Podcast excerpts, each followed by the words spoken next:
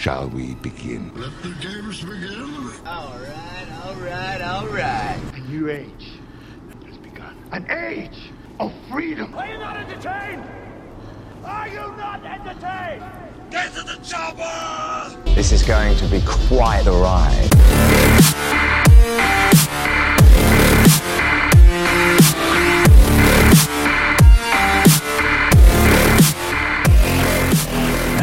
Everybody, and welcome to the Movie Pit Podcast. I am your host, Christian.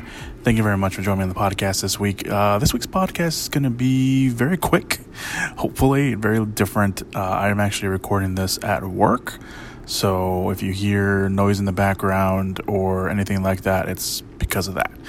Uh, I'm also by a window, which is the only place that I can find a really good place to record by. So if you hear cars or anything like that, I'll try to, of course, uh, edit those out. But uh, I'm pretty sure some of those will get through. So uh, I apologize. Also, uh, my voice will probably seem a little bit lower. I had to get really close to my mic over here, so. Um, apologies for uh, for that. So it's good to be back, though. before, before I even get to the podcast, of course, I've been gone for a couple weeks. Uh, one is because I just had some, I just couldn't record a podcast at all. Uh, and then last week I was out, uh, I was out of town, uh, which was really great. I went on a little vacation uh, with my family, uh, safely, of course. You know, there's still COVID out there. but it was really nice get, getting out of town for, for a little bit and um, enjoying it, you know, especially for Mother's Day. So hopefully everyone had a nice Mother's Day weekend. And yeah, so uh, it was really nice. Nice to get away from it. It was uh, fairly. Uh, it was naturey. If anyone follows me on my personal account, you know that I went to to Tennessee, which is really nice. And um, and yeah, that was really cool. So, uh, all right, uh, let's get to it. Uh, let's get to the podcast before um, I have to go back to work.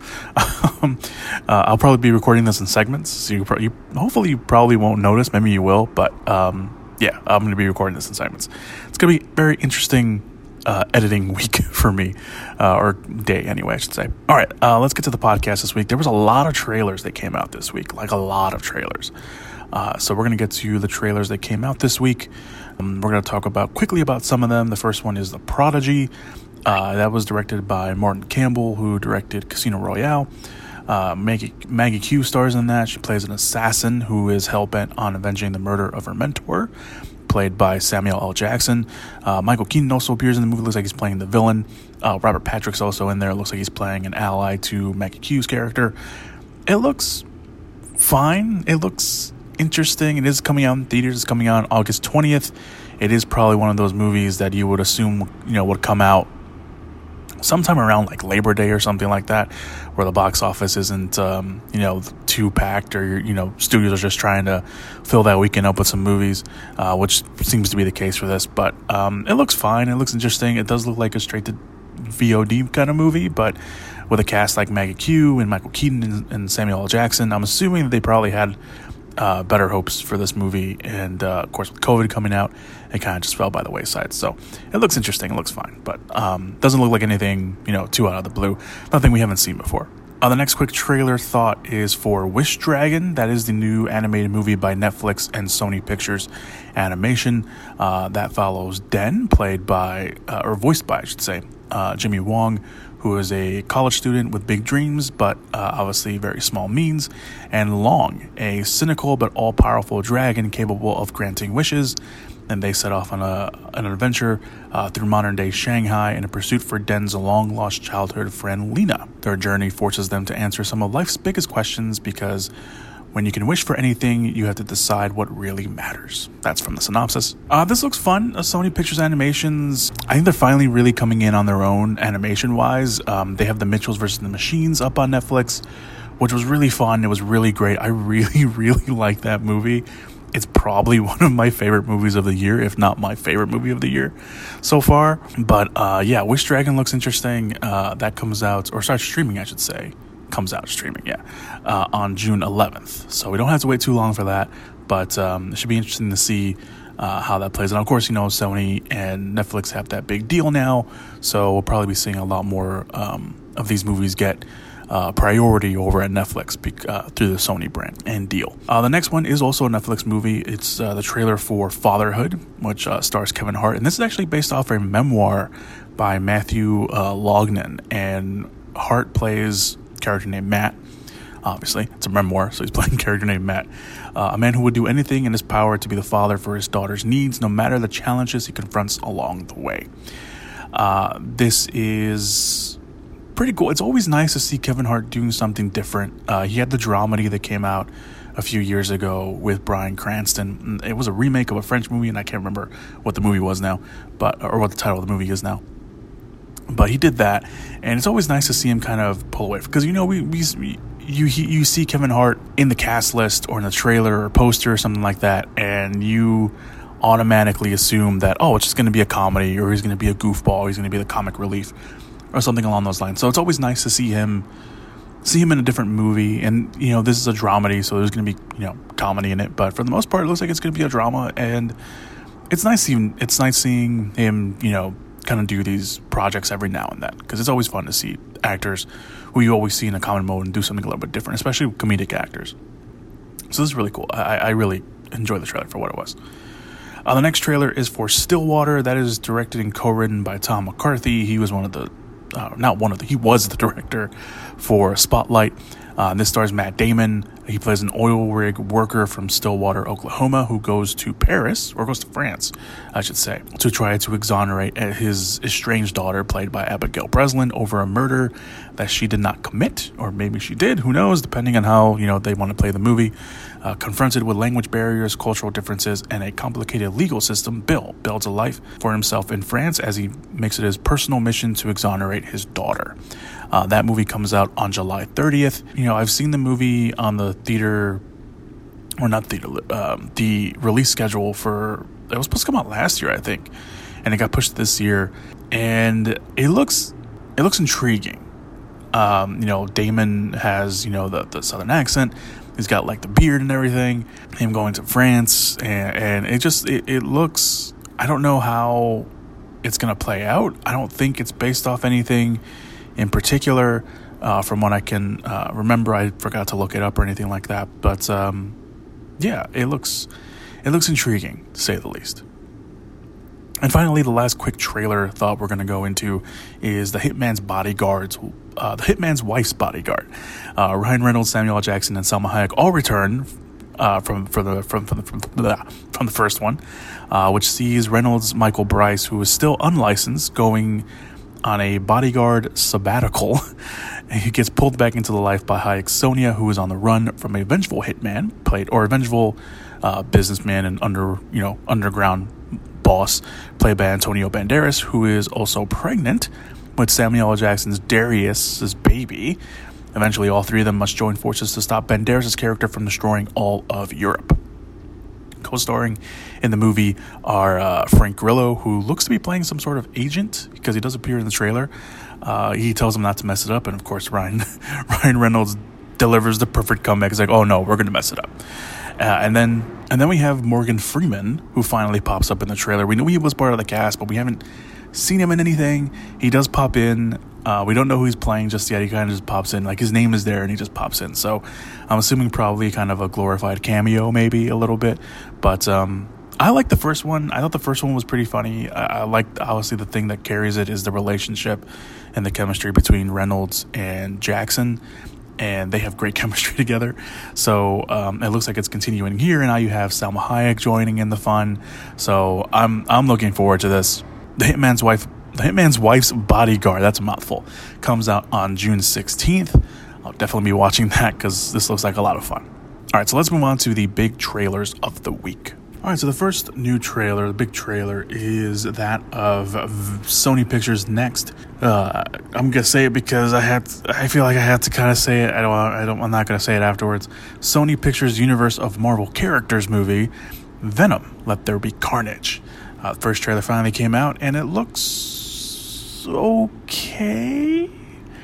Uh, the sequel will be directed by Andy Serkis, who is, of course, the new director, taking over from Ruben Fleischer from the first movie, and will bring back Tom Hardy as Eddie Brock, along with Michelle Williams and Reid Scott, and Woody Harrelson, who is finally going to play Cletus Kasady, aka Carnage.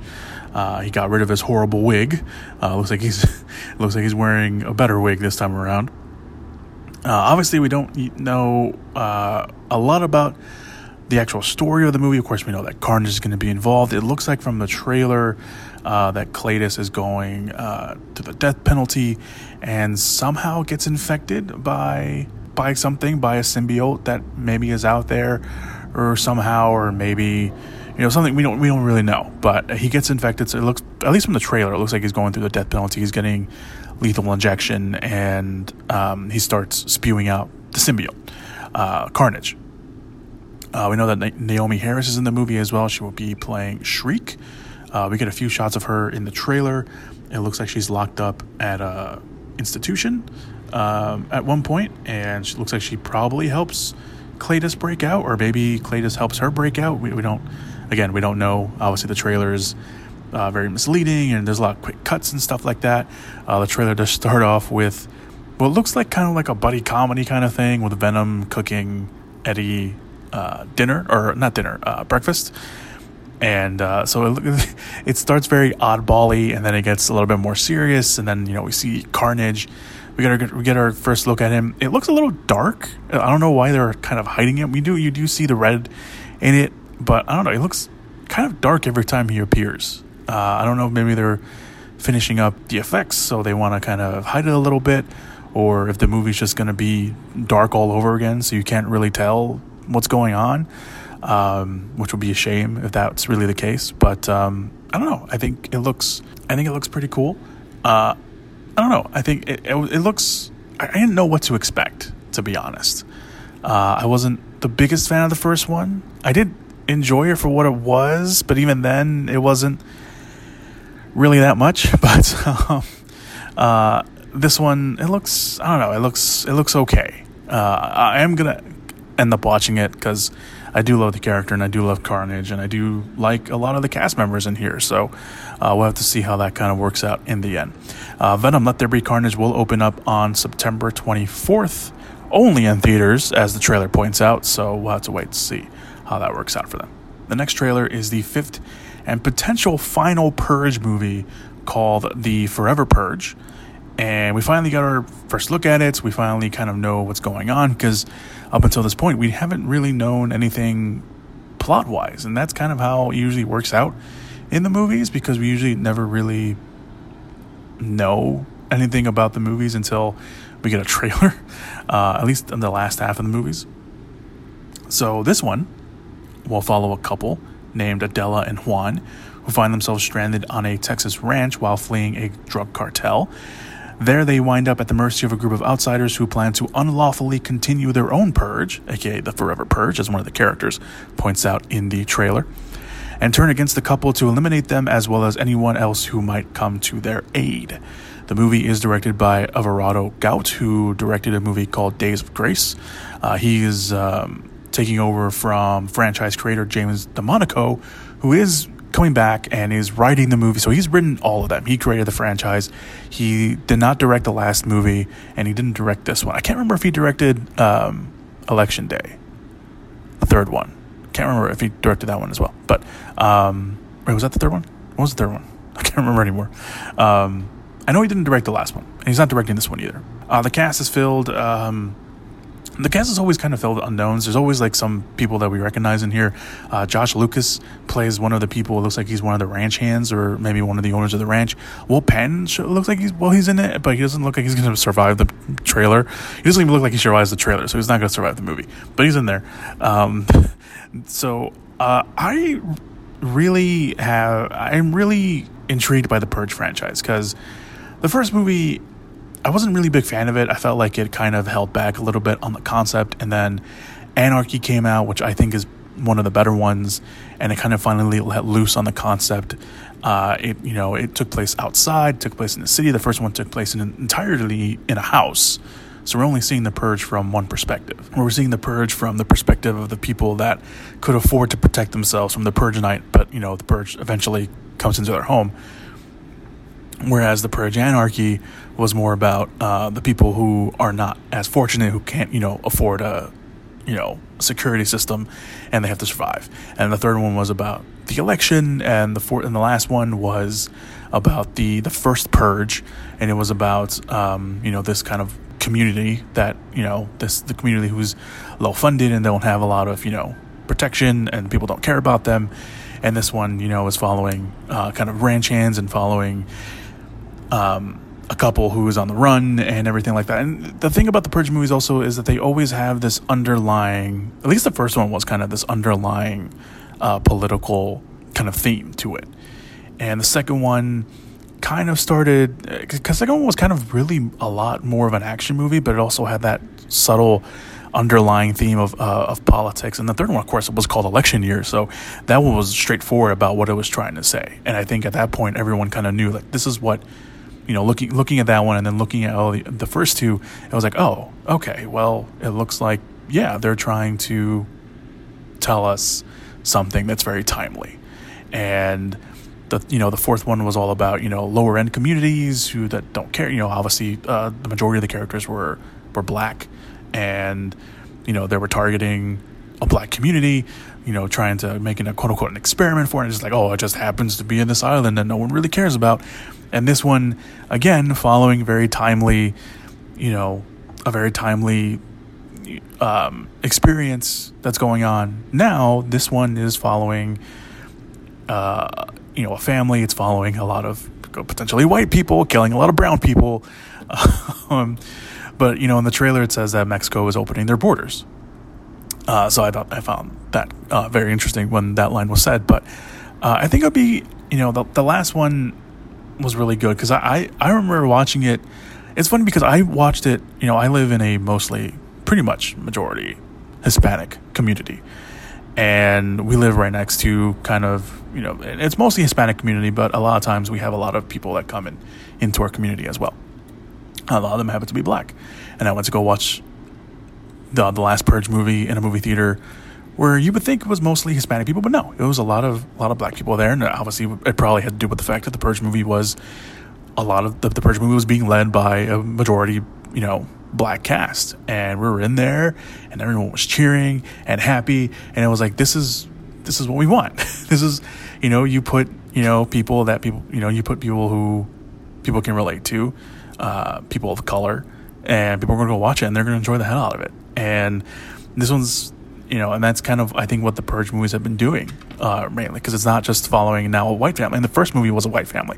Second movie was pretty much a white family. And then they kind of just got away from that a little bit. The last two movies have been tackling issues of people with color. And i think that's pretty cool. And i think that's um, really great. I don't know why i went into that diatribe but i just found that very interesting uh, that they went that route. So uh, forever purge comes out again july 9th for all you. I don't know why i went why did i go on that diatribe? I don't know, I don't whatever I'm keeping that all in, by the way. I'm not editing that out. Uh, moving on to the final trailer that we're going to talk about, and it is the trailer for The Green Knight.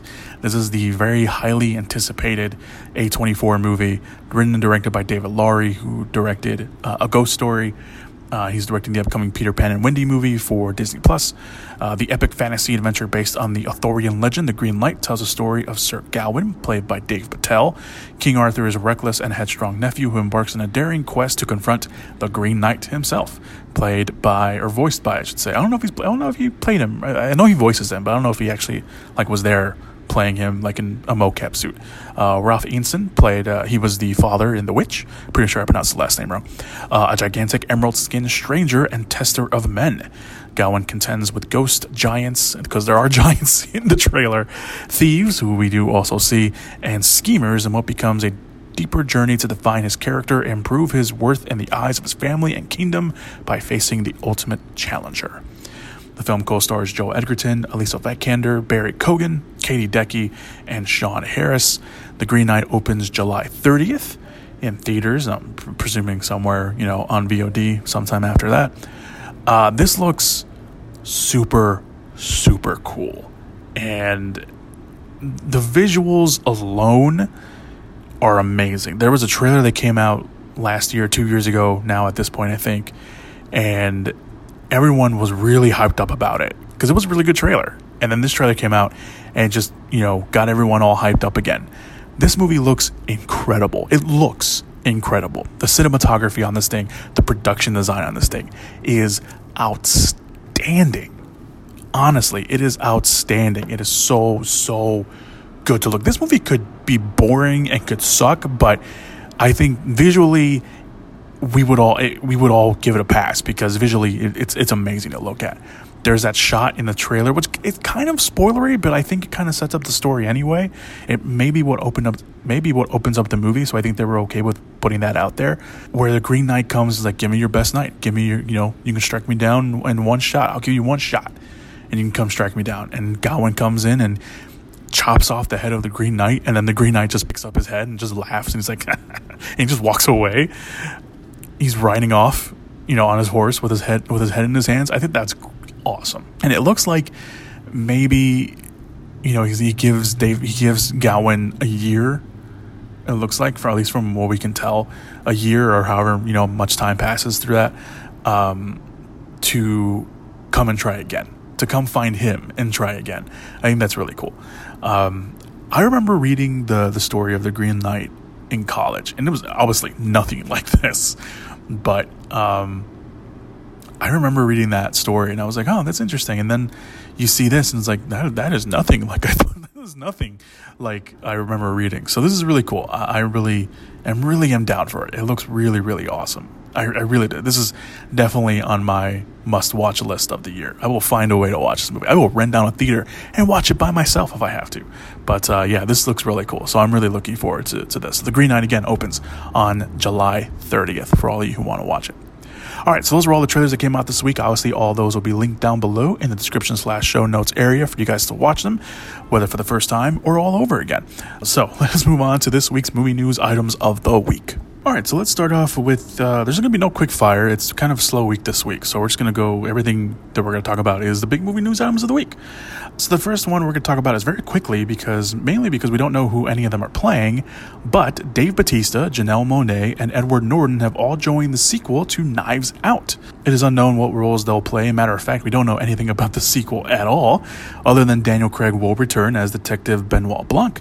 Rian Johnson will also return to co-write the movie and direct the sequel, which will be filming in Greece this summer, and that will come out on Netflix. There was that big historic deal that Rian Johnson made with Netflix to release not just Knives Out 2, but also Knives Out 3. So we'll have to wait and see what we have in store for that. But um, it's kind of funny because Dave Bautista was the first one announced, and then Edward Norton was the second name announced, and then John Monáe was the next one that was announced. So if that's the trend, uh, we'll obviously be keeping an, an eye out on uh, who else joins Knives Out and uh, for the following for the following couple weeks before they start filming. Actually, we have one more casting, and that is of Kathryn Hahn, who is, of course, coming off WandaVision. So she is now part of the cast as well. It seems like every day they're releasing new cast members. So probably by the time this podcast goes up, someone else would have probably would have joined. So uh, just be on the lookout for that, I guess. So that's really cool. After some rumors back in April, Netflix is moving forward with a sequel to Enola Holmes. The movie, which came out last year, was reportedly watched a record 76 million in 76 million households after being available to stream for almost four weeks. So that's pretty impressive. And the fact that Netflix even released the number is even more impressive. Uh, Netflix and Legendary are bringing back writer Jake Thorne. Uh, they're also bringing, or Jack Thorne, I should say, uh, director Harry Bradbeer, and stars Millie Bobby Brown, who of course played Enola Holmes in the movie, and Henry Cavill, who played Sherlock Holmes in the movie. No word on what the sequel will be about, but there are six books to pull from. The first movie was mostly following the first novel in the series, so if they're following that trend, then the second novel, then the second movie will probably follow the second book. No word yet on when the movie will go into production, but with every major player and role pretty much filled out, it could be probably sooner rather than later. We do know that Millie Bobby Brown pretty much finished the next season of Stranger Things, so I don't think she has anything else lined up on her plate, uh, at least that I'm aware of. And Henry Cavill, I believe, is finishing or already finished the next season of The Witcher. I could be wrong. I, I haven't followed The Witcher, so I don't, I, I, don't know if that's the case. But um, but yeah, I think uh, I think they're all freed and lined up. So there you go, another Enola Holmes movie. I like the first one. I thought it was pretty. I thought it was pretty good. Uh, so and I, I think Millie Bobby Brown was um, was really good in that role. I think kind of fit her perfectly. So all right. Uh, the next movie news item is that Regina King has found her next directorial effort in the comic book adaptation of Bitter Root. King will also produce the movie with Ryan Coogler, of course, the director of Creed and Black Panther, and has Brian Edward Hill uh, rewriting the script at the moment. Brian Edward Hill is also one of the uh, writers who is tackling the new Power Rangers reboot that's happening. Um, I don't know why they're rebooting another reboot, but whatever. We're not going to get into that. We're not talking about that. We're talking about we're talking about Bitter Root. Uh, the comic book is set during the Harlem Renaissance of 1924 and follows a racially charged monster epic that follows a fractured family of once great monster hunters who face an unimaginable evil that descends upon New York City. For generations, the family has hunted and cured those affected by the supernatural force that feeds off the prejudice of the era, transforming humans into monsters. Though many of the family have died in the line of duty, the surviving family members have the inevitable choice to save or kill the creatures in hopes of thwarting an invasion. This is really cool. Uh, Regina King is obviously coming off um, directing One Night in Miami, which got a lot of love by a lot of critics and fans. Some love from you know award shows, but um, this is pretty cool uh, that she's going. I know there's a lot of people like, why is she going to direct you know a comic book adaptation, or you know why don't she you know go and direct something else? But uh, I think the fact I think it was pretty much the this idea of this. This this sounds really cool. Uh, it's set during the Harlem Renaissance. I, have never heard of Bitter Root by the, before. Before this, it's set during the Harlem Renaissance. It's a period piece. It's about a, a family, a black family at that. Um, prejudice. You know, obviously she's you know dealt with that issue with uh, the Watchmen TV series and a lot of other movies that she's done uh, as well. Um, throughout uh, one of the, uh, if Beale Street could talk, she was in that. She played the mother in that. So she, you know, she she knows what she's doing. You know, she's. I, I don't think Regina King is one of those people that's gonna pick a project because it sounds cool to do. I think she picked this project because she liked the material and she felt that she could really bring that to life and do something uh, that not only is a great adaptation for the comic book, but also something that she can do that she can put her own stamp on it. I think that's really cool. So this is really cool. This is really awesome. I never heard of Bitter Root before. There's no word yet on when production is going to start, but they're rewriting the script right now. She's just signed on, so I'm looking forward to this. I really am, and I liked what she did with One Night in Miami. Uh, I thought the movie itself could have used a little bit, you know, just a little bit more of a punch, but uh, no pun intended, because you know Muhammad Ali's in there, but um, or the character, character wise, anyway. But uh, but yeah, I think that's I think that's kind of cool. So uh, moving on. Universal Pictures has purchased the screen rights to the new book by Michael Lewis titled The Premonition: A Pandemic Story. The movie will be directed by Phil Lord and Chris Miller and will produce through their Lord and Miller Baller, banner Baller banner along with Amy Pascal, who of course was the former head of Sony Pictures and is now uh, producing movies. The search for a writer is currently underway as Lord and Miller complete their next project called Project Hail Mary with Ryan Gosling over at MGM, which is based off another novel by Andy Weir, who is the writer of The Martian. As for the book and movie, The Premonition focuses on a series of medical visionaries who saw the dangers of the exponential COVID spread based on the information that was coming from China, and by doing mathematical calculations, even as President Trump, or then President Trump, assured Americans that they had nothing to worry about. The focus is on three main characters who work in the White House a biochemist, a public health worker, and a federal government employee. In their own way, they tried to sound the alarm and work around bureaucracies like the CDC. Their efforts didn't prevent hundreds. Their efforts didn't prevent hundreds and thousands of deaths, but it helped keep the death counts lower than otherwise uh, that could have been. So that's the synopsis of the book. The approach is said to be similar to the tone of All the President's Men, and it could be similar to his other novel that was adapted, that was also based off of real events, The Big Short, which also followed a lot of different groups of people, and it was, of course, during the stock market. Uh, the stock market crash.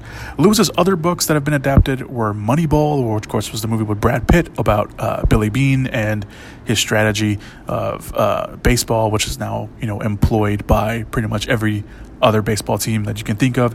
He also has another book being adapted over at Netflix. He actually has two stuff being adapted over at Netflix.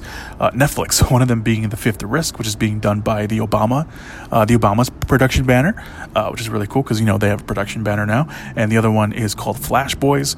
Uh, they also have uh, Liar's Poker, which is being adapted over at Warner Brothers. So basically, if you ever see anything with Michael Lewis's name on it, just get it because it's probably good and it's probably going to be adapted into a movie someday. So there you go. Bong Joon Ho's next film looks to be an intriguing one. Reports are coming out that the Parasite director's next movie, or at least one of his next movies, will be an animated action horror movie that will feature deep sea creatures. The script from the animated movie uh, was something that he was working on since 2018. And after he won the Oscar for Parasite, he said he had a couple scripts lined up. Apparently, this is one of them because he just finished it earlier this year, reportedly in January. Not only that, he'll team up with the local tech and animation company called Fourth Creative Party, which coincidentally Junho has already worked with on films like Mother, Okja, and Snowpiercer. However, before the untitled movie gets going, Joon-ho, like I mentioned, is working on another screenplay for an English language film that is expected to be produced that is expected to be produced first and is reportedly based on a true event from 2016, although no specifics uh, are known at the moment about that. Uh, Joon-ho did mention back in 2019 that his next movies wouldn't be quote unquote big films like Snowpiercer or even Okja, but the size, quote, of Parasite or Mother. Joon-ho is currently developing a Parasite spin off show at HBO with Adam McKay, which is set in the same world uh, of the movie, and producing another film called Sea Fog, which is an adaptation of a 2014 Korean language movie, which he co wrote. So uh, he's a very busy man, and uh, I'm all on board the, Boon, uh, the Bong Joon Ho train, part of the, uh, what, what do they call themselves? The. Um, the Bong Hive was it the Bong Hive or the June? I can't remember what it was. I can't remember what it was. Um, but yeah, I, am complete fan of his. I loved Snowpiercer. I really liked Parasite. Uh, Mother was interesting. I didn't even realize that it was him uh, until uh, he directed Parasite, and I was like, like, why does that movie sound familiar? And I remember I watched it, uh, so I didn't even realize that was him. And Okja was was interesting, to, to say the least. But uh, but yeah, uh, so there you go. And finally, the last movie news item, at least at the time of this recording, is ever since the idea and rumor and rights to Marvel's first family, aka the Fantastic Four, went back to Marvel, fan casting began pretty much right away. And one particular couple that were, that were linked to the role of Reed Richards and Sue Storm were real life married couple John Krasinski and Emily Blunt. Well, Blunt did an interview with Howard Stern this week, and the topic of the fan casting was brought up. And instead of walking away from the question or backing away or playing coy, Blunt actually answered the question and probably br- broke a lot of people's hearts in the process. Blunt said the idea of them in the movie is just that it's just fan casting. Uh, besides, neither her or Krasinski have gotten a call from Marvel or from anyone at Marvel or Disney to for, for you know for them to be a part of the movie.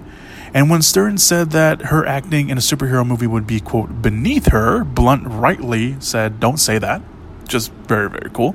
And then went on to say uh, that superhero movies just aren't for her. So I'm going to read her quote. So bear with me. Saying, quote, I loved Iron Man and I wanted to work with Robert Downey Jr. It would have been amazing, but I don't know superheroes are for me. They're not up they're not up my alley. I think it's been exhausted. We are inundated. It's not that it's only the movies, it's all of the TV shows as well. It's not to say that I would never want to play one. It would just have to be something cool and then I would be interested. Uh, so that was her whole quote. Uh, if you remember, Blunt actually was going to play Black Widow in Iron Man 2. Uh, she had to turn down the role of Black Widow in Iron Man 2 due to contractual obligations with, at the time, 20th Century Fox uh, when they made her do that very forgettable and much forgotten Gulliver's Travels movie with Jack Black. So she pretty much got the short end of the stick on that one. Uh, now, of course, this all could be a ruse, and when it comes down to finally announcing a cast, she could be casted, but for now, Blunt uh, is not a part of that. Now, you know, Blunt is she's, she's not, you know it's funny that I see some people being like oh she's anti comic book. No she's not because she's actually in a comic book property. She was in Edge of Tomorrow. Edge of Tomorrow was based off a graphic novel uh, just not a graphic novel here from America but it was based off a graphic novel. You know they're talking about doing a sequel to Edge of Tomorrow uh, which she says she's game for. She's just waiting for the green light and waiting for Tom Cruise and Doug Liman to be like let's do it. Um, so there is that. And I also like that Blunt shut down that superhero movies were beneath her because there's a lot of superhero properties out there. Yes, there are a lot of super, you know superhero pro- properties out there, and there's a lot in the pipeline. But it does irk me a little bit when people, especially in the entertainment industry, say that actors should stay away from comic book movies and say that they're beneath them and say they're just trash. I mean, you know, that's their opinion, but you know, to say that the actors appearing in that movie are like, why would you do it? Like, why are you questioning them? It's their career. Why, like, they, they want to do it. Maybe they, you know, maybe, hey, comic book movies pay a lot. Maybe they're trying to buy a house or, you know, add an addition to their house or something. Um, but I really like that Blunt, you know, immediately immediately said that, uh, you know, acting in a superhero movie or a comic book movie uh, wasn't beneath her because that's kind of demeaning when every time I kind of I kind of see it, it, does kind of irk me a little bit, you know. And I'm not even you know the biggest comic book guy out there. You know, I, I was into comic books when I was when I was younger, and I kind of fell out of it because I really couldn't afford it. Um, yeah, I just couldn't really afford it anymore. You know, I'm sl- slowly getting back into it, but you know, anytime I see, you know, people be like, oh, like there's way too much stuff out there. It's like, yeah, there probably is, you know, there is, and you know, there's and there's been talks about, you know, Steven Spielberg was famous for saying that comic book movies, superhero movies were going to go the the way of the western. And obviously, you know, if you know anything about, you know, your cinema history, westerns were everywhere. Westerns you know back then westerns were comic book movies pretty much. There was always a western. Every studio had a western movie pretty much. And there was westerns coming out you know every you know however you know whatever the release cycle was back then. It's not as common as it is now. And they kind of went away because you know there was a lot of them. And then you know the the the lore the attraction of western movies kind of went away and that could happen for comic book movies it could happen soon. It can happen next year. It can happen the year afterwards. It can happen, it's probably already happening now for a lot of people. And that's fine. You know, it's not going to be for everybody. It's like horror movies. They're not for everybody. It's like documentaries. They're not for everybody.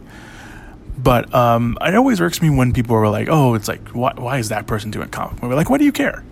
Like, they want to do it. Maybe they have kids. Maybe they have nephews, nieces that, you know, ask them, like, hey, you should do this. Do it for me. And then go do it. But like to be like, you know, oh, that you know, comic movies are beneath you. Like, no, come on, nothing's beneath anybody. That's just that's just that's just messed up. So yeah, I you know I, I was on board with the the blunt casting. I thought that I thought that was really cool. Uh, I, I was really more the caliber of what Blunt would bring to Sue Storm. Obviously, you know, we all we know right now is we have a director for Fantastic Four. I think I, I already forgot who. I think but we, I know we have a director for the movie. There's no release date for it. There's no production date for it. We just know it's happening. We just know it's coming. We have the logo, and that's it. That's all we have. And you know, if you have all these other movies, you know, we got to get through, you know, Shang Chi. We have to get through Black Widow. We have to get through um, uh, Eternals. Uh, we have to get through Black Panther. Uh, Wakanda Forever, which is what the, the name of the movie. We have to get through the Marvels, which is the, the sequel to Captain Marvel 2. We have to get through all those first and the TV. We had to get through Loki and Hawkeye and you know uh, What If and, and and all this other stuff before we get to Fantastic Four. And I'm okay with that. You know, we can wait. And depending on who they cast, you know, I, I you know Marvel casts. Anytime Marvel casts somebody, you know, people are going to have opinions, but you know, Fantastic Four is one of those rare ones where I think Marvel needs to really be careful who they cast because we've been burned by Fantastic Four movies in the past, and a lot of that had to do with the fact that it was through 20th Century Fox. So we have to wait and see. Uh, I, I, hope whoever they cast will be good and do their role justice, and I'm sure they will. I'm sure they're you know you know their their casting process right now. Their casting director for that movie is working really hard, uh, trying to find the right people to play the Fantastic Four. It's obviously Marvel's first family, very popular characters amongst comic book fans. There's the car I was talking about earlier. Um, so yeah, I just hope that um, whatever happens, Fantastic Four wise, I'm sure it will be great. I really do. Okay. Speaking of blunt, uh, Disney announced that their adaptation of Jungle Cruise, which stars Emily Blunt, Dwayne Johnson, Jesse Plemons, Jack Whitehall, Edgar Ramirez, and Paul Giamatti, is getting the hybrid release method. Similar to what they are doing with Black Widow and Cruella, Disney will release Jungle Cruise both in theaters and on Disney Plus through their premium access feature on the same day. The movie, in case you don't know, Johnson will play a wisecracking skipper played Frank Wolff or named Frank Wolff, uh, and Blunt plays a researcher by the name of Dr. Lily Halton. I think that's how they're pronouncing the, the name, uh, who convinces Frank to take her and her brother to the Amazon in search for an ancient tree with unspeakable healing abilities. Of course, they aren't the only ones searching for it, and all parties must face multiple dangers from supernatural forces and the deceptive beauty of the rainforest. Jungle Cruise will open on July 30th.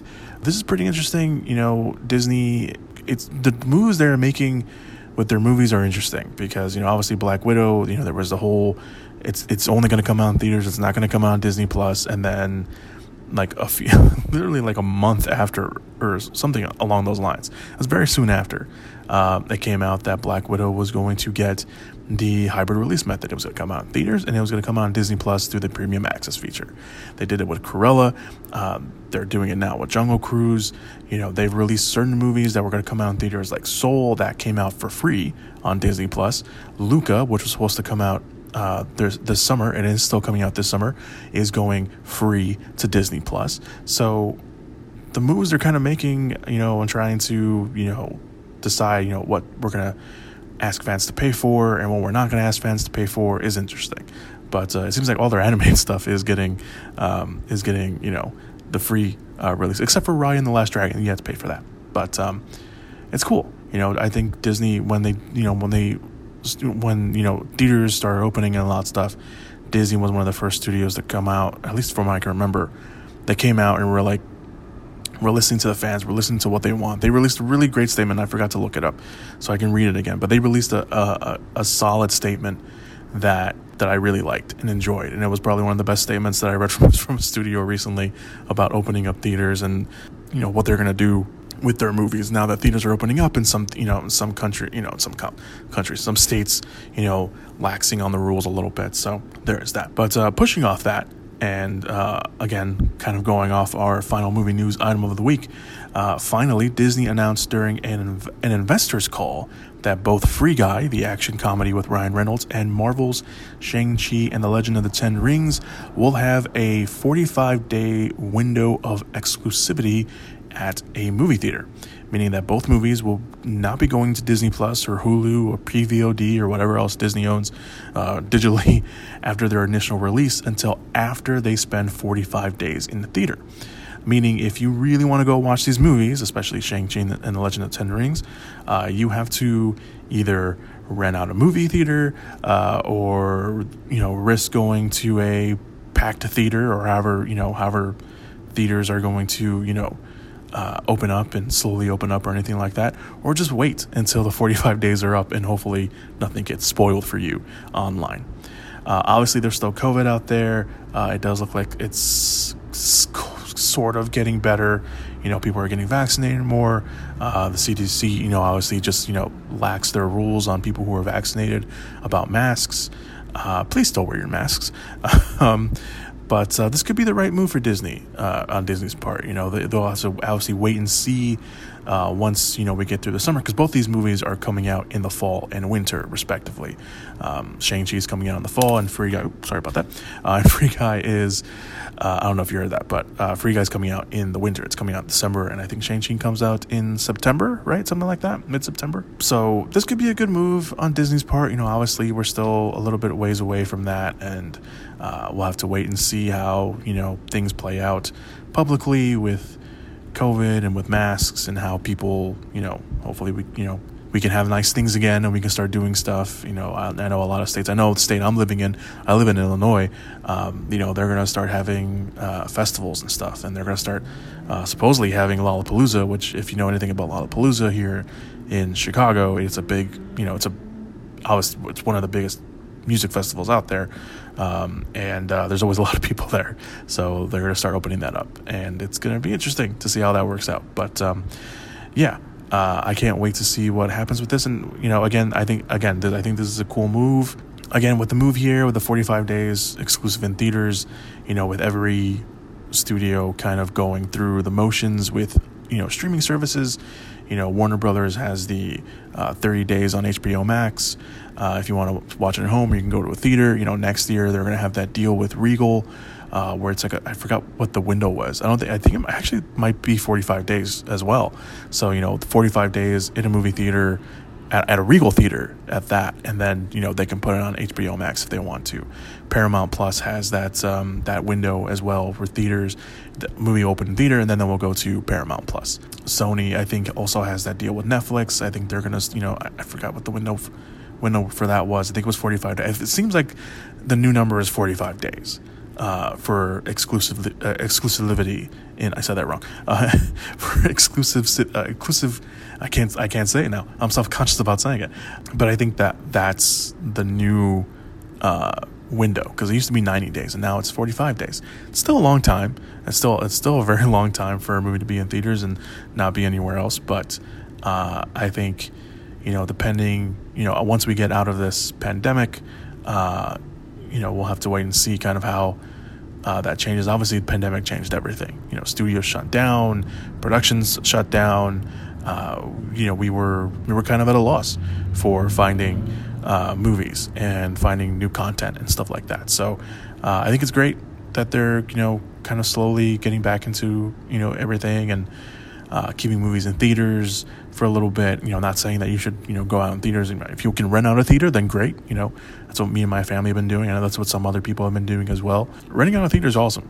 You know, because you don't have to worry about anything. You can stretch out as much as you want. But uh, it is going to be very different. You know, once this you know goes away or you know it is you know not necessarily a, big threat uh, to us covid that that being that thing um, sitting in a movie theater with a bunch of strangers again going to be weird it's going to be weird but i also think it's going to be really cool it's going to it's going to feel normal again so uh, I guess this is the podcast of just going off on tangents and not knowing where I'm going. Uh, I, I, guess I needed that vacation more than I thought I did. But uh, yeah, okay, that is it. So that's all the movie news, everybody. Thank you guys so much for joining me on the podcast this week. Uh, like I mentioned, it was kind of a short week, and I forgive the background noise. I will try to find another room where it's not as noisy next time because it seems like I'm going to be recording podcasts from from work, for, at least for the next um, the next few weeks. So uh, thank you guys so much for listening to the podcast this week. I know you're probably wondering, like, why don't you just record it when you get home, idiot or loser? Uh, I don't want to. I really don't. I just want to go home and relax. Uh, but uh, uh, thank you guys so much for listening to the podcast this week. Very much appreciate it. Uh, make sure to check out all the links down below in the description slash show notes area. Can't speak now. Uh, you'll have uh, the Twitter page, the Instagram page for the podcast. You'll have all the links to the trailers, links to where you can listen to the podcast, depending on where you're listening. You can be listening on YouTube, on Apple Podcast, on Stitcher, on Spotify, wherever you're listening to. Very much, uh, thank you very much for, for listening on that platform. Be sure to like, follow, subscribe, leave a review. All that helps out the podcast in the long run, helps me out, helps the podcast out. Very much would appreciate it. And maybe one day I can quit my job and do podcasting. So uh, you don't have to worry about background noise like this all the time. And I don't have to worry about whispering for the most part. All right. Uh, or be really close to the mic. Uh, this should be fun editing because I don't even know what it sounds like. So um, thank you guys so much for the podcast. thank you so much for listening. I appreciate it. Thank you guys so much. Have a good weekend. Have a good rest of your week whenever you're listening to this podcast. Thank you guys so much. Uh, and as always, go watch some movies. Whoop whoop! Yeah! Give it up! Movies!